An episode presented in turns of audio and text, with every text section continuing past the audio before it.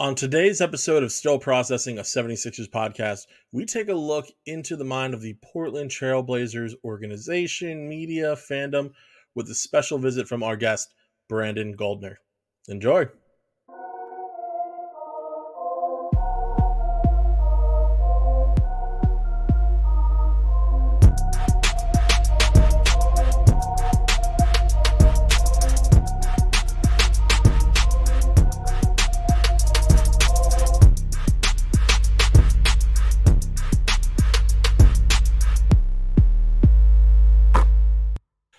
Welcome back to Still Processing, a 76ers podcast. I'm your host, Ash Chevalier, here with a very special guest.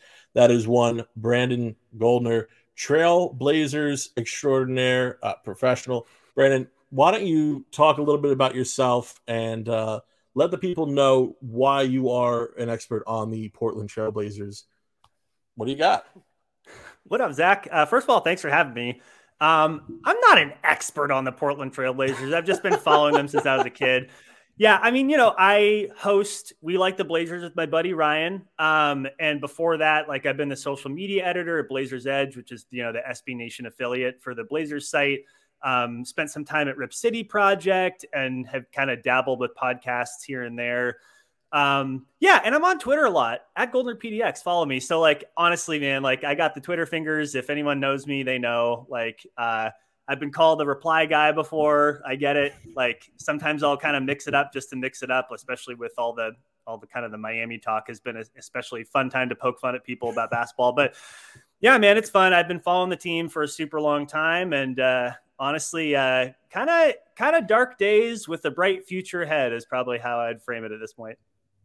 Yeah. So obviously, the big news around the NBA is still the fallout from uh, the Damian Lillard trade. So you know the Portland Trailblazers are at the the forefront of everyone's tongues, which uh, hasn't always been the case. And and I've been We're a finally relevant. They're talking about us. I've been kind of a, a, a, pseudo Blazers follower, I'll call it, uh, since I, I, first got into the league. You know, started playing 2K. Blazers drafted me.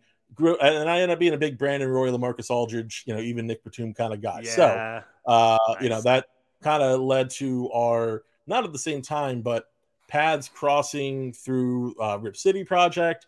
Uh, obviously, of course, Andy Quach, also of Still Processing, spent some time as well with Rip City Project. So uh, a lot of that that intermingling time. But Portland, the Trailblazers as a whole are a, a team, a city, a franchise that deserve more attention overall. I would say so. I'm, I'm happy too that they're getting this, you know, uh, this moment in the sunshine. It's it kind of sucks that it comes at trading. I was going to say in franchise, kind of for the wrong reason, but yeah, no, I mean, like I I think like you hear it a lot. I think it's really true. Portland has very dedicated and loyal fans, and it's because mm. we don't have a lot of professional sports stuff going on around here, right? Like we have the Timbers and the Thorns, we have the Portland Pickles, semi-professional baseball.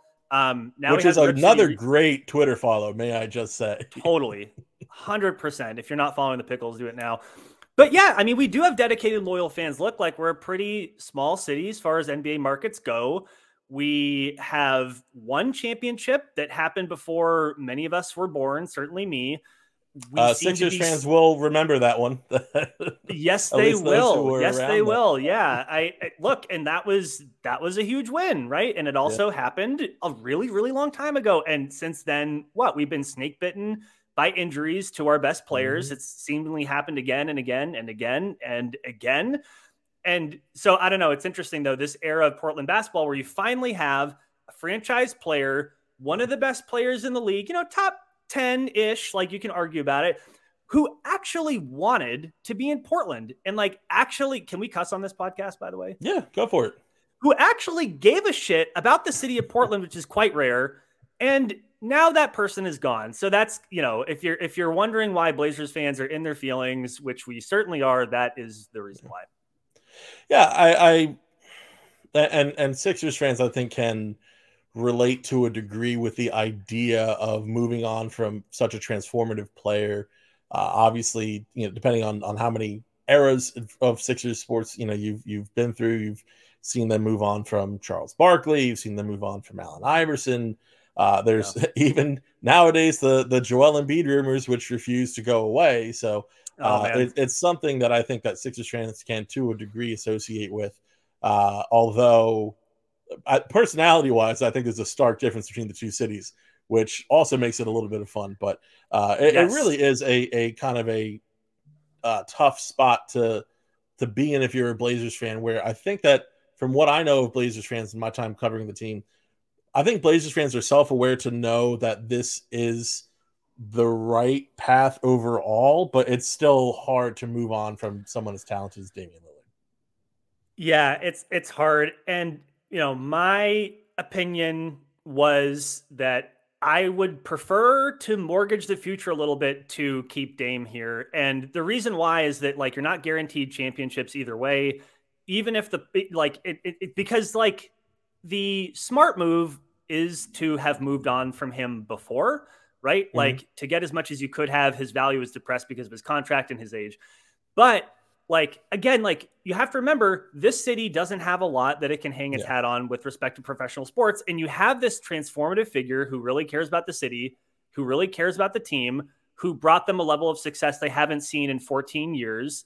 Which okay, that's fine. Just making the conference finals. I know that for most cities, that's not that much, and you know, frankly, it shouldn't be in the in the grand scheme of things. But you know, it's not just about him being a really good player, it's about what he means to the city. And so I think that's the point that people probably maybe they understand a little bit more just seeing the outpouring of support like have we seen a superstar leave their team after this long and for people to be like 99% like we love him we're going to buy bucks jerseys now like you know what i mean like I, and maybe i just haven't yeah. been tracking but like it, it you you're going to find very few people who are like upset with dame yeah, I mean, I, I don't remember Sacramento being, and, and not even saying Cousins was on Lillard's level, but uh, I don't remember Sacramento exactly being that way. And they're a fantastic fan base. I don't remember New Orleans being that way when Anthony Davis left. You know, just to to mention a couple recent guys, I I, I don't even the Thunder fans. I don't think we're like that with Kevin Durant. Although it's kind of tough yeah. to count back so many Kevin Durant switching teams ago, but uh, you I know, mean, with, look at what Cleveland fans did when LeBron James left the first time. They were burning his oh, jerseys in the streets, and it's yeah, just like yeah. so. Yeah, I, I think what Damian Lillard, the person, means to mm-hmm. Portland is greater than what he means as a basketball player, and so there's always this disconnect between how Portland thinks about Damian Lillard and the rest of the league, which I think is fair. Yeah, yeah, no, I, I would agree with that. And then obviously the the big storyline uh, outside of the trade request, demand, whatever you want to call it itself, was how the situation was being handled. There was the the and, and again, Sixers fans can understand this a little bit. Uh, the the list, the very generous list of one team that Lillard was willing to go to, uh, and then there was the yeah. uh, organization's response uh, of how they would negotiate with said team, uh, and then finally we ended up where where we got. So uh, right. What of that whole process, and, and we could go on for that for hours, I feel like, but if we had to kind of look at some some takeaways, uh, what was it that really stood out about the way that both Lillard and the organization handled the entire process, start to finish? I mean, the thing that comes to my mind first is Aaron Goodwin and how Dame's agent handled the situation. I think he handled it poorly. Um, I, I, I don't know if you'd find too many people who would disagree with that because if Damian Lillard really wanted to go to Miami and only Miami, the best thing they could have done is to pretend mm-hmm. like they would go anywhere, create a bit of a market, and then put Joe Cronin in a situation where he could, with a straight face, take an acceptable offer from Miami. So I think honestly, like in this part of the process, if you ignore that the franchise didn't effectively build around Damian Lillard, which they didn't. Um, but just looking at this process, it was Aaron Goodwin and Damian Lillard miscalculated. They took a gamble and lost, thinking that Cronin would take Miami's first offer, and he didn't do it. And so that to me is kind of where my focus goes first and foremost.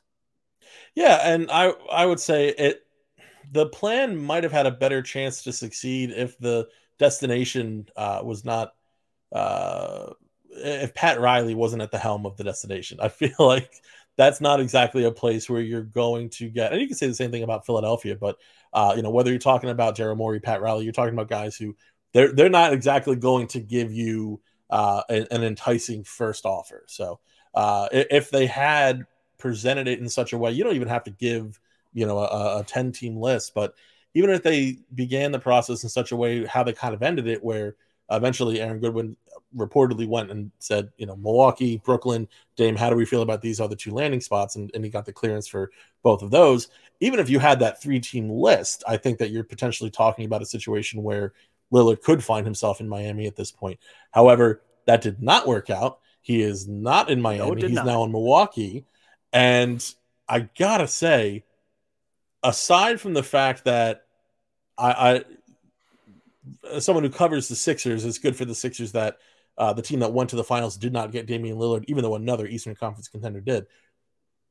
But the Heat fans not getting Damian Lillard, I, I, gotta be honest, I take a little joy in that, considering how they've been during this entire process. you know, you you being on the Portland side of things, how how does that that feel? Is that like a little extra? Is that almost like another first round draft pick, getting to see how they're dealing with the situation now? Yeah, it's more than a little extra. And look, like I get it. Maybe I'm just emotionally immature, but yeah, I've been delighting in the Miami Heat fans and reporters' reaction. They honestly, oh yes, it, it came across very entitled. Not just fans, but reporters with reputations who yeah. I think respect journalistic ethics, who are very clearly carrying water for the Miami Heat organization, which is fine. Okay, that's fine.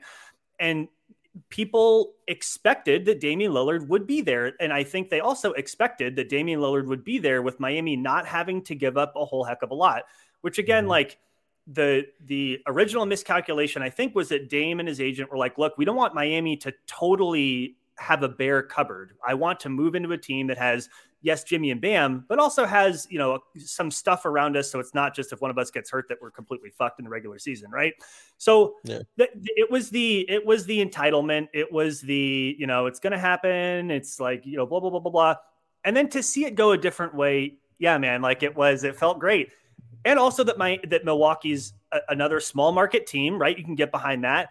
Giannis is one of the most likable super, superstars, so you like that. And also, it's a great mm-hmm. fucking fit, and we want to see Dame succeed. So yeah, yeah, it honestly worked out pretty well.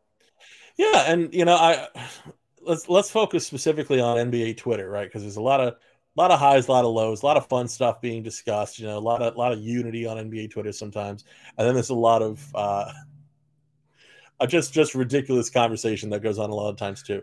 Uh, and I'll tell you, it was an absolute war maybe not even a war zone is the right term because it was it was basically uh, a lot of people from Miami, and again, it was both media and fans, uh, effectively saying, "Well, what do you mean that?" And and I'm exaggerating here. Tyler Herro and a first round pick's not enough for Damian Lillard. Like that, yeah. people defending the the reported offers as if you know Miami were.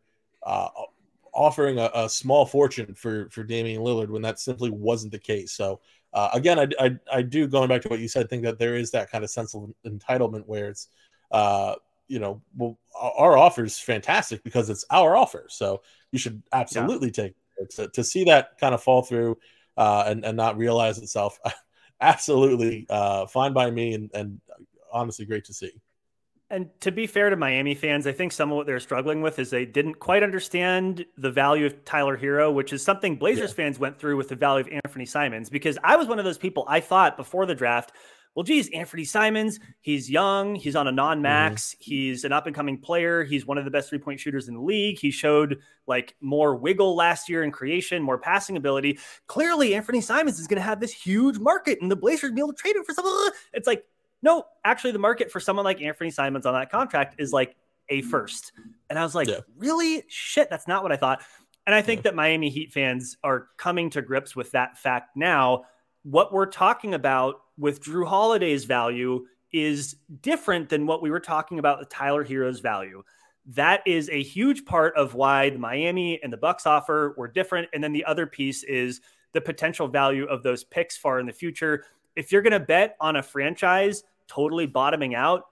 No offense to Milwaukee, I'll bet on the Bucks because yes, Miami Heat has a history of getting people there. People want to be in Florida, the tax situation, it's sunny, all that stuff, right? Like culturally, it, it makes a lot more and sense than Miami. I mean, it's it's it's, it's not Miami. like it's no offense to Orlando, you know, the big mouse down there, but it's it's not Orlando, it's Miami, you know. Right. It's a place that people want to be. So for those two reasons, you know, kind of shorting the future of the Bucks and also Jrue Holiday's value, those were two very different packages, right? Mm-hmm. And it clearly Joe Cronin made the the prudent choice.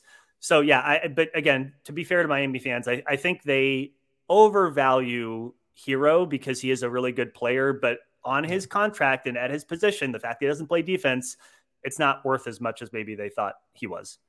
Yeah, and it's it's almost a, a repetitive, even slightly uh, redundant skill set, uh, not overly uncommon around the league. You know, we look at guys like Jordan Poole. We look at guys, you know, you mentioned Anthony Simons. Uh, and then Sixers fans, obviously, with Tyrese Maxey, you know, these these are guys who obviously they are all different players. However, uh, they do overlap with some of these same skills. You know, there a lot of them are, are one way shooters basically, and so uh, and they're I would say not any one of them is is individually great as a creator. Now, certainly players have gotten better. We saw, like you said, Simons take that leap a little bit last year. Sixers fans are hoping for Maxey to be able to do something similar this year. Uh, but it's something that is not as valued as, say, a proven two way playoff performer who can head up your offense, play both on and off ball, guard the other team's best player. Uh, there's just so much value that Jrue Holiday brings to the table. So flipping over to that conversation – obviously the the next thing that appears to be on the mind of the Portland Trailblazers is, you know, how do we flip Holiday? What are we flipping him for? Uh, if they're doing it relatively soon, obviously they cannot add any additional players to that deal. You can't aggregate anyone with uh, with Holiday until that uh, timeline. I believe roughly 60 days has passed. Uh, so what are they looking for from a value standpoint of what they want to get from Holiday? Because we've heard the reports, it's not going to be any shortage of, su- of suitors for Holiday. Most contenders, if not most teams, are going to be interested in a guy like Jrue. So, what is the supposed uh, find that they're looking for in a Jrue Holiday trade? Well, you know, I'm basing my opinion probably same as you off the reporting we've heard so far, which is two first round picks is sort of the floor, and you won't be surprised to see that happen at a minimum.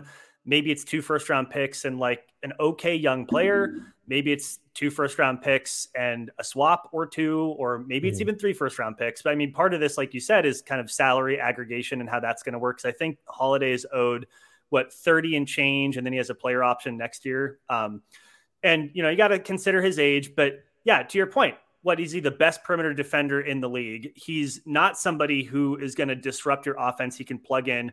He's a championship level player. We've seen him do it, even though he's had some, you know, hiccups in the playoffs, and that's fair. Sure. Um, yeah, and so like his value, it's it's what he brings, it's his contract, and it's also what other teams in the NBA need if you're if you're looking to contend. So the marketplace for him is much more competitive than it was for a Tyler Herro. So for all those reasons, yeah, I mean, I'm thinking uh, somewhere in the neighborhood of like two picks and a player seems to be a, based on what I've heard from national reporting, yeah. kind of where the value is, and that that wouldn't surprise me. So yeah. Yeah, no, absolutely, and I think that Portland is Which set up in a really good say, position, right? Because it's like, yeah. isn't that like kind of sort of similar to what we were talking about Damian Lillard? Like, uh, there have been kind of some jokes about like, well, I guess they can go back to Pat Riley and just get that Damian Lillard package for, for Jrue Holiday. And it's like that's a little, you know, yeah. a, that's a bit of a stretch, but like it's it's it's funny because it's like almost kind of true. And again, like the, how good you are as a player doesn't is not that's not the only thing that dictates your value. Sure. And um, th- one more thing, and then I'll, I'll shut up. But like the new salary cap rules, right? It's it's much yeah. more punitive now to have an expensive roster. Uh, cost controlled contracts are even more valuable than they used to be, right? Draft picks, because those represent cost controlled contracts, mm-hmm. are more mm-hmm. valuable than they used to be. So the marketplace for players has changed too. Um, so that's another reason why, even though Jrue Holiday does make 30 and change, that's a lot different from owing Damian Lillard years and years in the future where he's making 50 something. Exactly. Exactly. And, and, that is also part of the appeal for a team like Philadelphia, where not only are you in need of uh, a player of Holiday's talents, not only are you in need of a veteran such as Jrue Holiday, uh, but they obviously the the plan the entire offseason has been keeping salary flexible for next season. Now you mentioned Holiday does have the player option. I'll be honest with you, I have no idea what Jrue Holiday is going to do next season. We've heard him talking about retiring, possibly even after this season. So uh, you know, he's a guy who, uh, as much as he loves the game of basketball, he's a great professional, great teammate.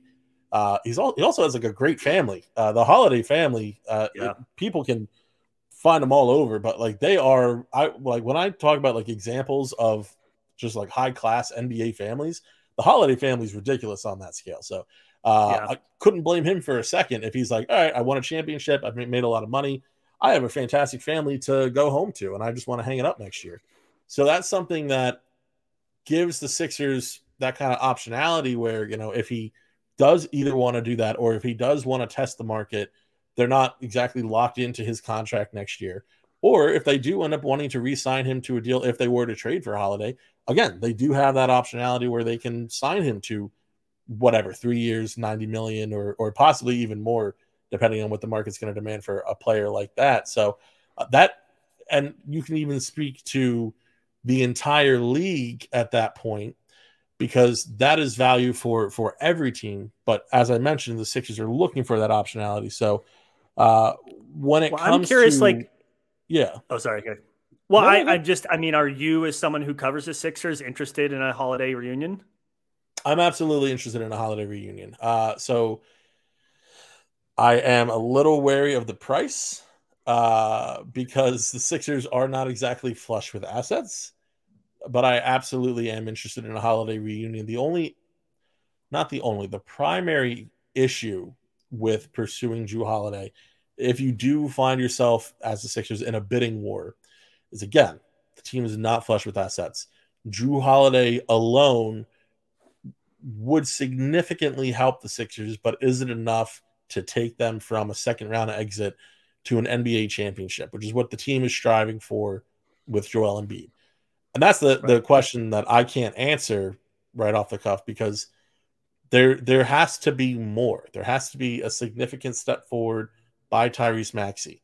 Tobias Harris has to look like a much different player under Nick Nurse this season than he did under Doc Rivers last season. And I think the team overall is going to look significantly changed. You know, we we we've heard Sixers players talking all summer about the difference between playing under Doc Rivers and playing under Nick Nurse although they haven't touched the regular oh, season yeah. yet. Uh, so you look at guys like Tobias Harris and you say, theoretically, he could make a jump, not necessarily expecting an all star season, but perhaps back to what he was, say, in LA, oddly enough, under Doc Rivers. Uh, but you're looking at these players that are going to be in a completely different scenario, and there's just so much uncertainty around the Sixers right now while you want to jump at the opportunity to add a player as talented as Holiday, if you're going to mortgage the rest of your future, because again, we're talking about two first round picks, the Sixers have one that they can trade. Now, there's swaps that they can make, and that's something that might entice Portland, especially on the back end. But otherwise, you're talking about either moving Tobias Harris in likely a three team deal to try and get something, but you're selling low on him, or figuring out a James Harden trade which has been even more complicated than that. a Damian Lillard trade. So there's there's not yeah. a clear path to it. It's not easy. And even if you do, if Daryl Morey were to actually land this deal, there's no guarantee that it's going to significantly improve their finish spot uh, in the upcoming season. While the team itself would be better than they currently are today, you may be looking at making the Eastern Conference Finals, and maybe that's enough if your plan is keeping Joel or whatever it may be. But is it enough to to win it all? Probably not. So that's that's the complication there. So I'm absolutely interested. I'm not hundred percent sold uh, just because of this this upcoming bidding war with teams including the Clippers who may be pivoting from Harden to Holiday or using that as a, a negotiation tactic to get Harden at a cheaper price. Right. We'll see. A lot of stuff is still on the table, but there's one other player in Portland that I did want to talk about that this trade absolutely affects, and that's Jerami Grant. I mean, where does he go from here? That's a great question. Um, yeah, I I'm not convinced that they're going to move off of Jerami Grant right away. I mean, part of it is that your team needs to have some salary on it, and if when you move Jrue Holiday, you're probably going to take back less salary than you sent out. Obviously, there's restrictions on on how far apart that can be in those trades. Um, which, if that's true, um, you know, I the, the, Blazers need salary on their team, and you also do need some vets to help develop Scoot Henderson and Shaedon Sharpe. You don't. I mean, we've seen what happens in Houston when it's a total disorganized mess, and there's no kind of steady hands in the locker room and just and shit goes sideways. And then we saw what they did this offseason, which is to pay quite a bit for vets to try to stabilize, right? So I think the Blazers understand that part of Scoot Henderson's development is contingent on at least a, a partially functional team. Doesn't have to be great or even good. So I, am actually not convinced that they're going to move Jerami Grant right away. Um, you know, uh, but it's it's it's interesting. I asked uh, on Twitter and haven't gotten a response from Danny Leroux of the Dunked On podcast. He has this term called the Nene test. Is this something that yes. you've heard before? So yes, basically, yes. The, the, the theory is if you sign a player, can you immediately flip them? Are they are you able to to get value back yeah. for them on the contract you sign? And I think Jerami Grant slightly overpaid. Um, you know, at his age, he's firmly in his prime, does play a position of need, is more than an adequate defender. He maybe even sometimes a good defender, more than adequate on offense, maybe even a good offensive player. And like he hasn't really proved that he can play that high level role on a really good team yet, right? Like he played in Denver, um, showed some flashes. He played in Detroit, was the best player on a bad team, and then he played in Portland and you know again showed some flashes of being a supporting piece. So I'm talking a lot. I, guess maybe only flip the question to you, like uh, from your perspective, because maybe I overvalue Portland players. I mean, is there a market for Jerami Grant at his contract, at his age, considering he's at a position of league wide need? And I think that that sure. helps. But I mean, do you think there's a market there for him? Well, uh, listen, first of all, I don't mind you talking a lot because that means I have to talk less and I'm hearing a lot of good stuff. So I'm totally fine with that. Uh, but when we talk about Jerami Grant, my, my issue, I guess you could say, with him uh, is that when he, I guess you could say, played at his peak value, uh, one might say, that was, I believe, in Denver, where he was playing effectively the Aaron Gordon role, except yeah. that Aaron Gordon came along and played the role better for roughly half the price. So at what point does Jerami Grant decide? Because we've heard him say uh, about how he wants to uh, have more of that kind of featured offensive role. Uh, I at this point, I think that we would have seen it on a winning team, although he can't help where he lands for the most part. Uh, I, I am not overly high on buying into that stock that Jerami Grant can be a top.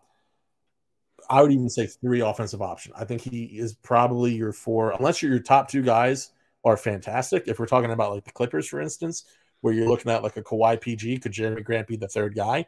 I think possibly, but his role is going to, uh, or his value, I should say, is going to come more as a two way player. You know, I, I, need him to stretch the floor. I need him to be a versatile defender, and I need him to uh, really fill in those gaps uh, in between. A, a, lot of the same way that Aaron Gordon did on that title run for Denver last season. So, uh, is that something he's willing to do? Is that something that a team is going to pay? not only the price to acquire him, but then to pay that contract thereafter for. That's what I'm not sure of. But I think you're going to look at a team that may not have the uh, brightest financial future. And what I mean by that is they may not have a clear path to cap space. And Jerami Grant could very easily, because he is a very good player, Jerami Grant could easily be the best player you could get at around that price point. So, you know, you're not necessarily going to be able just to go out and get, oh, you know, I'll get a, a, a almost all star caliber player for $10 million. That doesn't happen left and right. So, you know, is there going right. like a Dallas, for instance, that might get a little desperate and bring in a guy like Jerami Grant? Yeah, I think they very easily could be. They could they could uh, use someone like him. I just don't know. Yeah. Oh, for yeah. sure. They yeah. easily could. And there's a lot of teams that could use him. It's just what is he going to look like on his next team? Totally. And like I also think like I'm just I'm remember trying to remember what his contract was, and I can't really pull it up right now. But um, remember that if you're on a non-max contract, if you're on a fixed number contract and not a percentage of the cap, as the cap goes up, your contract doesn't rubber band with it, and so maybe as the NBA's financial future changes, his contract becomes relatively more valuable because of that. And again, if I'm wrong on that, I sound like an idiot, but I'm pretty sure I'm right. Um, yeah, and like I just I just don't know. Like I will say this. Yeah. Jerami Grant clearly had some tacit agreement with Portland before that trade with Detroit happened and I think that that signals he could have stayed on a bad team and being the best player. I think that that signals that he wants to play a supporting role and knew his place, right? Like I'd be very curious to know did Joe Cronin and the Blazers re-sign Jerami Grant thinking that it would help Dame stay? Um, mm. I'm also curious to know if Jerami Grant signed that contract thinking that Dame would stay. That's actually a gap in the reporting that we that we don't yeah. have. I don't think we're ever going to have. But so I, I, would say that there's at least some evidence to suggest that he knows his kind of place in the NBA ecosystem and would be um, amenable to that. But you're right, like you'd love him to be the second best player on a good team. I don't think that that's him. I think that like third best player on a good contending team, especially with you know his yeah. defensive value, him playing a position of need, kind of holding up the fact he's not the, the most spectacular offensive player. I don't think that's out of line at all. Yeah, and again, it depends on the situation around him as well. You know, the the right type of players can, uh, you know, effectively. I mean, again, going back to the Aaron Gordon comparison because it's it's it's a relatively easy one to make. Aaron Gordon is in part uh, as useful as he is to the Denver Nuggets because of playing alongside Nikola Jokic. So, uh, not that every player is going to have that opportunity to play alongside the best player in the NBA, like Aaron Gordon did last season. Uh, but you could certainly find players who Grant could fit very well alongside. We mentioned the Dallas Mavericks earlier. Luka Doncic is definitely a guy who theoretically uh, and in the past factually has made players better around him. So there are definitely situations where and I'd say he could peak at that third, uh, that that third best there on a, a good contending team, to use your terminology there. Uh, again, I like him more so as a fourth, but it also depends on how deep the rest of your starting lineup is as well. Where if you're looking at a team with less overall holes uh, and a more complete starting lineup, then sure, Jerami Grant can be the third player as long as you're not it's just something that Philadelphia's not used to having that that uh, that that complete five starting lineup. So uh, you know, definitely a lot to consider on Portland's end. The future is really going to be interesting. We haven't even talked to DeAndre Ayton, uh, which we're probably going to say that for another time. And I, as someone who I will just say, not the highest on Ayton in his entire time, but what he's done is impressive. His mentality in Portland is excited, and it is great to see. And who knows? What Maybe they do to him a, in a whole Phoenix? New DeAndre he was Ayton. so happy. He's like, "My name I, is on the locker." It's like, yeah, man, your name's on the locker. Like, I mean, it's PR, I, but you know. No, of course, of course, but still, like you can tell that this man has been like freed. He feels like so. Uh, you know, if he can, he if he can good. get a little more like physical flexibility, then yeah, maybe you're talking about. I think I saw somewhere that Portland believes uh, that he has top five talent, uh, and I would say Ooh. I, I know. Top top five center talent, I should say. Let me clarify. Oh, okay. Top five no center way. talent, and I think that he's he's he's uh, one set of flexible hips away from having top five center potential. So if he can figure that out, then I'm then I I I'm got to do his running for Ayton. He's the best center they've had, and, and this is talking about Lamarcus Aldridge as a four, but the best center that they've had since Sabonis. So this is uh, I'm really the potential start of a brand new era between Scoot, between Ayton. Shaedon Sharpe is a guy that I very much enjoy watching play the game of basketball. And Anthony Simons is great while he's in Portland. We'll see how long that is. Uh, but it's still someone who is excitable, is still young, can still progress. So it's it's an exciting time in Portland, despite having just traded away the best player in franchise history. So, any anything else that you yeah. that you want to say in closing, just about Portland, about the uh, direction the franchise is heading as a whole? No, uh, I think you summed it up well. You know, wait and see on the Jrue Holiday trade, and yeah. then wait and see what Scoot Henderson looks like. Like we have my we like the Blazers have hasn't even recorded a podcast about the new guys and the young guys. Like, shouldn't we be excited about that? So uh, we'll we'll get there. Our grieving process will look how sure. it looks and I will say really quick, I'm excited for you all. I mean, Joel Embiid getting an MVP, well deserved. I would love to see your team put something around him that allows him to really have a shot at a championship. And I think James Harden in that situation is is a rough one. I think if Harden had approached stuff differently, or maybe there's a lack of trust with him and, and Morey, I get it, but like that situation makes it trickier. But um, I'll be, you know, watching from the West Coast. I'm a, I'm a Joel Embiid fan, so I just wish all the best to you guys. Well, we love to hear that, and I can speak for all of Philadelphia when I say that we hope the Sixers put uh, that same team that you just mentioned around Joel Embiid as well. Uh, it's, it's definitely going to be an interesting season for both of these two franchises, but we will see how it goes. If you are interested, which I recommend that you do be interested in the Blazers this season, because again, it is a young, exciting season Be sure to listen to We Like the Blazers to get that top notch Blazers content. And listen, I understand the grieving process. We've had that in Philadelphia many times. Okay. And don't forget, Portland Trailblazers fans, Philadelphia 76ers fans, whether you're Brandon, myself, we are all still processing. Thank you very much. Hope you all have a great night.